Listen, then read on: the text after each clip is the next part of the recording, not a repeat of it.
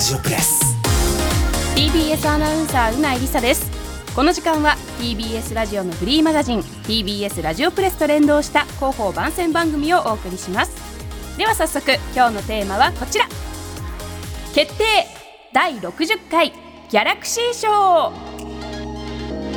ギャラクシー賞は放送批評懇談会が日本の放送文化の質的な向上を願い優秀な番組個人団体を検証するために1963年に創設。放送界で最も権威のある賞の一つと言われています。そんなギャラクシー賞の贈賞式が5月31日水曜日に行われ TBS ラジオは3つの賞を受賞しました。まずは皆さんすでにご存知かと思いますが DJ パーソナリティ賞に安住紳一郎の日曜天国の安住紳一郎アナウンサーです。安住さんむしろまだ撮ってなかったんですねと思ってしまうほど非常に日曜天国は面白いですしそんな安住さんのね本当に安住節が出たスピーチもとっても面白かったですね。というか終始皮肉しか言っていなくて授賞式であの温度感で喋り続けても笑いに変えられるのって本当に私安住さんしかいないなと心から思います。他の人がやったらもう空気気まずくなるだけでそれぐらいねなんかこう微妙なラインを攻めたスピーチをしていて面白かったんですけれども例えばラジオを始めて18年いいことはほとんどありませんでした。こんな発言もありました。まあ、それもですね、えー、ラジオが好きと言ってくださる全国の皆さんがいるからずっと続けてこられたと思っていますとリスナーさんへの思いも感じられるスピーチとなっていました。安住さん本当におめでとうございます。そしてラジオ部門の選奨にリスナーの投票で推しスーパーナンバーワンを決めるスーパー総選挙を開催したジェーンスー生活は踊る。優秀賞にドキュメント荻上チキが見たウクライナが選ばれました。それではスーさんと蓮見アナウンサーからメッセージが届いていますのでお聞きください。コラムニストのジェーンスーです。木曜パートナーの TBS アナウンサー蓮見紀之ですこの度第60回ギャラクシー賞でジェーンスー生活は踊るの名物企画第4回スーパー総選挙がラジオ部門の選奨を受賞しました。やったありがとうございます。これもひとえにリスナーの皆さんが盛り上がってくれたからそしてスーパーの皆さんが協力してくれたからもうそれ以外の何者でもないので選奨を受賞したのは皆さんです。本当ですよね。本当にありがとうございます。ありがとうございます。だって第4回スーパー総選挙、うん得票数がなんと2万4844票でうわ第3回の4倍だって。うわ4倍もね。すごいよね。すごいなで名前が挙がったスーパーの種類うん。468、いやー。はすみさんいかがでしたか？なんかねもうこの企画やって4回目でしょ、うん。もうねあの推しスーパーだけじゃなくてスーパーで働く人たちのこととそか気になりだしましたいい意味で、うねそう、ん。行った時にいろいろ見ちゃうようになったよねここは何をしてるのかなとか、うん。あと行ったことがないスーパーあるとふらーっと入って入りたくなっちゃったりするんだよね。わ、うん。かるわかる。第5回開催するとしたらどうしよっか？海外行っちゃいます？も海外スーパー行っちゃいます？うこれはだって我々直接見られませんから海外で聞いてらっしゃるリスナーさんも多いでしょ？生確かに。ねあと特派員を誰あか送って。特派員？行きます？海外出張？どこのスーパーがいいかな？でも日本にもまだまだ紹介してないスーパーたくさんあると思うし、はいはいやっぱりねスーパーごとの特徴のあるものっていうのを、うん。みんなで経験したり食べたり、うん。帰りに寄ったりっていうのが楽しかったんだよな、うん。ああいうようなことまたやりたいね。そう。あとやっぱりコロナ後にやった第4回って僕の中ですごく大きくて、うん。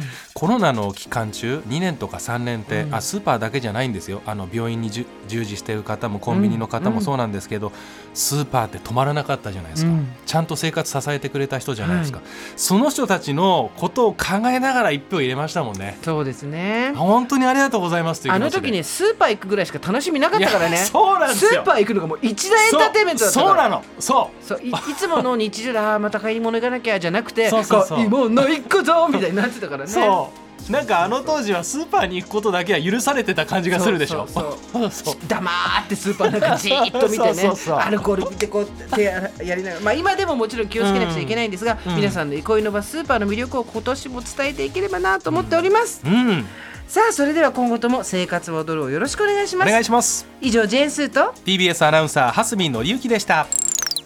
はいお二人ともありがとうございましたでは続いてドキュメント荻上チキが見たウクライナから荻上チキさん南部ひろみさんのメッセージをどうぞこんにちは、荻上チキです。こんにちは南部ひろみですはい、この度、えー特別番組として制作をしました。はい荻上チキが見たウクライナ、見過ごされる声に耳を傾けてが、えーギャラクシー賞、はいラジオ部門の優秀賞をいただくことになりました。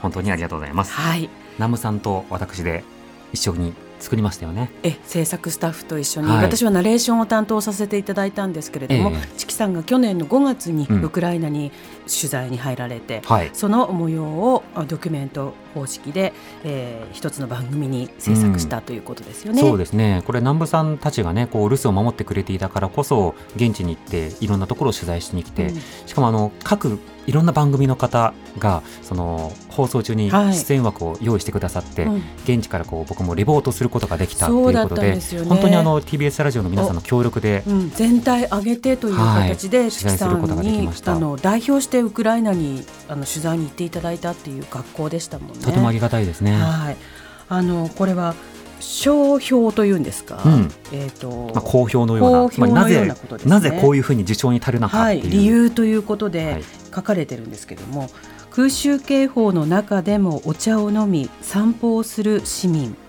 非常事態でも必死に日常を守ろうとする市政のリアルが胸に刺さります。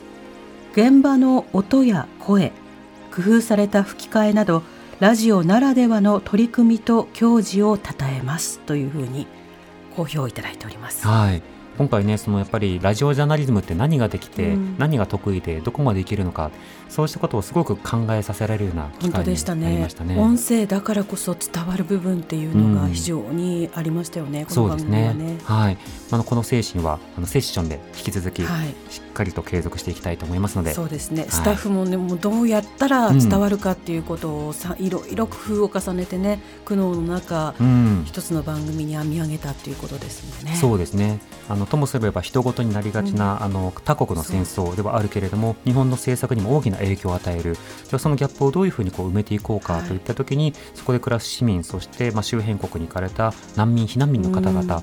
そうした声を集めることなどによってえ今回は実際に何が起きてどういった感情を共有すればいいのか、まあ、そうしたことを放送で伝えられればなというふうにラジオでということの意義と意義、うん。意味をねいろいろ考えたということでしたよね。そうですね。これからもいろいろな取材、はい。そして調査あるいはさまざまな、ね、特集えセッションでもはい、それ以外でもやっていきたいとです。いろいろ思います。と。はい。はい、はいということで本当に TBS ラジオの中でも「生活は踊る」はどんな方にも心を寄せてくれる毎日聞きたくなるほっとできるそんな番組で一方で荻上チキさんそして南部さんの特別番組が受賞されたのもですね一人の人間として知っておくべきことだったり考えることその視点を与えてくれる番組なので全く違った魅力がある2つの番組が選ばれてとっても嬉しいです。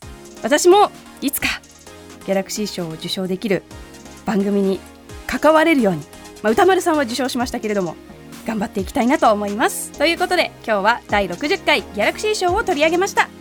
この後はアフターシックスジャンクションでお楽しみください。お相手は TBS アナウンサーうないりさでした。